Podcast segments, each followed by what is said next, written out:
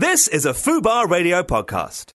Visit fubarradio.com for more details. Mark Dolan and Lizzie Cundy on FUBAR Radio.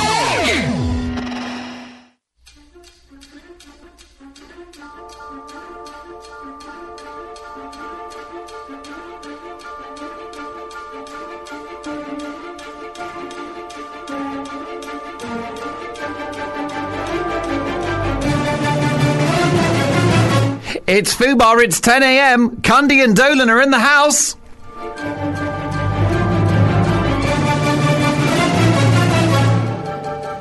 It's a big show today on FUBAR, the UK's largest ad-free online radio station.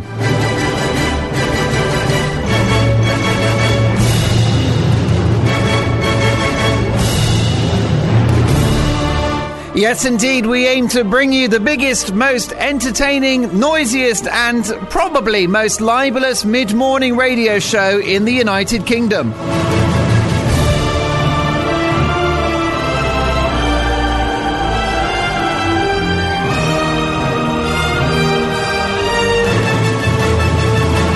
We'll be looking at a massive story. 1 in 8 people are addicted to their smartphone, and the other 7 are bloody liars. Are you hooked on your iPhone, your Samsung, your tablet? We'll tell you how to give up, how to wean yourself off with a top expert. We'll be looking at the rise of the digital mum. Is the best way to make money to stay in on Facebook, Twitter and Instagram?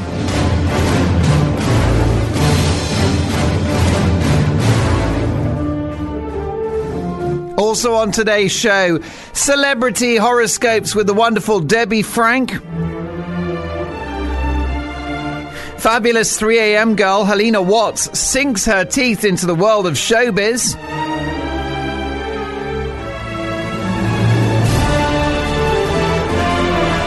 And top movie critic James King joins us to tell us about the best movie adaptations of a book of all time.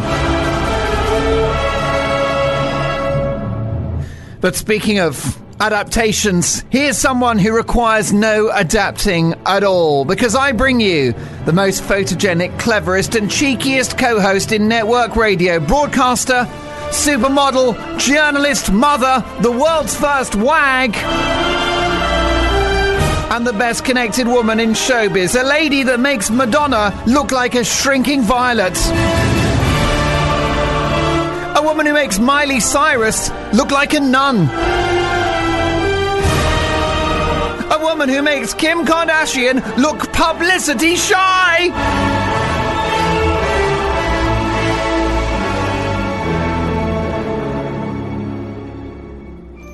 Oh, you should see her face. 1,000 daggers, ladies and gentlemen, I give you the one, I give you the only, Lizzie Cundy!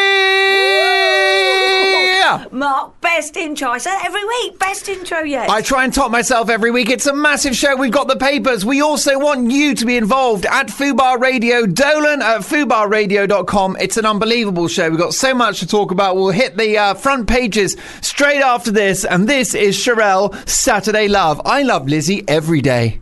Mark Dolan and Lizzie Cundy on FUBAR Radio. It is FUBAR Radio, and it's Cundy and it's Dolan at 10.08 on FUBAR, right through to 1 o'clock. A fabulous guest today, top movie critic James King, talking about the best movie adaptation of a book. I've got a slight problem with that, Lizzie. What's that? Well, look, basically, there are so many great films I haven't seen because I'm, determined to read the book first, but I'm falling behind now. Do you know what I mean? I've, Lord of the Rings. I've still got to read that. It's never going to happen, Potter? Is it? Harry Potter, hashtag never going to happen. So I'm thick. I hate a thick book because I'm never going to... Oh, I like a novella. I like a short story.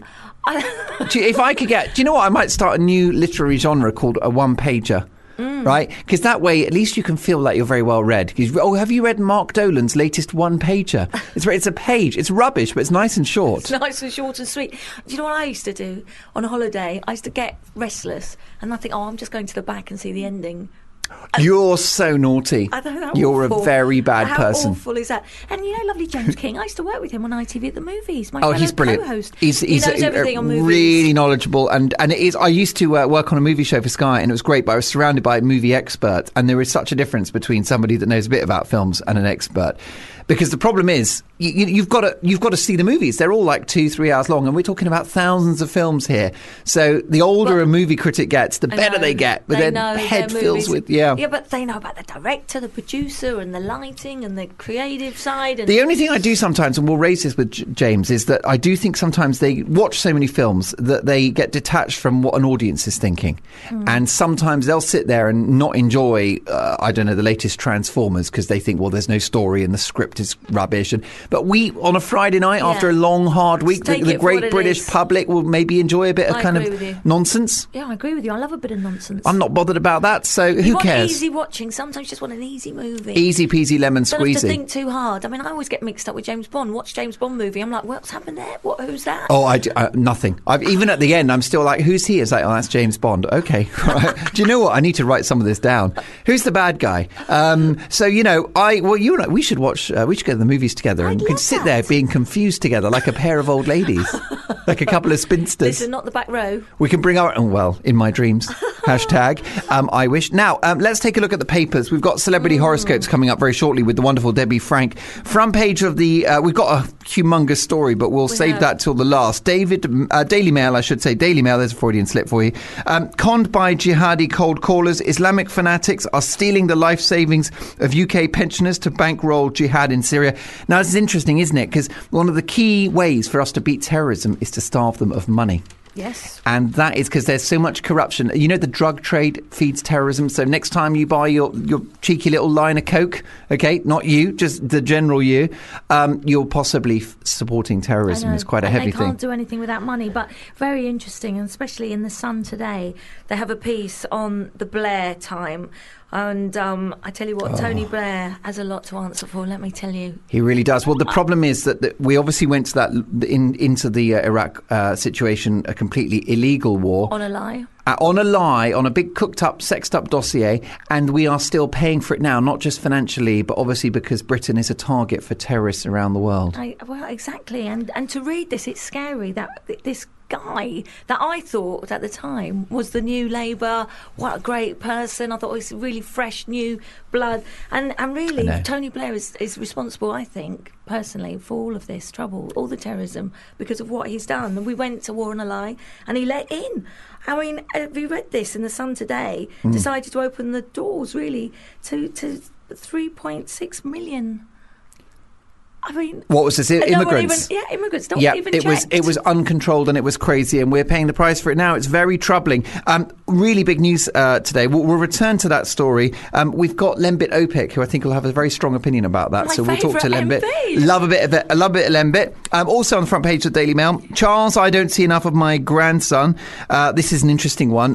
Prince Charles has been quoted as saying that the Middletons have sort of taken over the raising of his grandson, little Prince George. And that he's complaining he doesn't see them. Yes. So, you see, you always get a fight with the in-laws. You really do. Oh, my God. But, you know, we're talking about Prince Charles here. Surely the royals win. He's got priority, surely. I would have thought so. But the mums, you see, the mum's mum. Yeah, it's a special thing, isn't it? She's got particular rights. But her versus the Queen would win any day for me. Of course. Becky and the accused, teenager Becky Watts, poses at her dad's wedding with stepbrother Nathan Matthews, who is due in court charged with her murder. A horrific story, a tragedy. We all hoped that Becky Watts would surface somewhere or other, that it was a moment of madness. She'd run away from home. Of course, that wasn't to be, and now we have this rather murky and sordid allegation against her own stepbrother. Your own family. I mean, the poor family of Becky. We just thoughts and prayers with her. Such sad reading. And we were really hoping for a different outcome, though, weren't we? But bless her soul. I mean, to have the stepbrother... And it looks pretty much like he's the one, huh? Well, it's certainly the allegation at the moment. I'm sure he'll be defending himself and taking legal advice. Terrible. Justice will do its course. And finally, I'm going to give the big one to you. I'm going to give the nuclear headline to Lizzie Cundy, the queen of showbiz yourself. Well, obviously, it's got to be Camp David. I mean, can you believe it? David Williams, marriage split. Yeah. If you've been living in a cave for the last 24 hours, it might have escaped your attention that he has split with his wife of, I think, 5 years. Yes, I think they were married Lara in 2010. Stone. Oh, and I know them both. And actually, I've done a lot with Lara, with Comic Relief and other things. And absolutely fantastic girl. When they're together, they are so funny. Such good.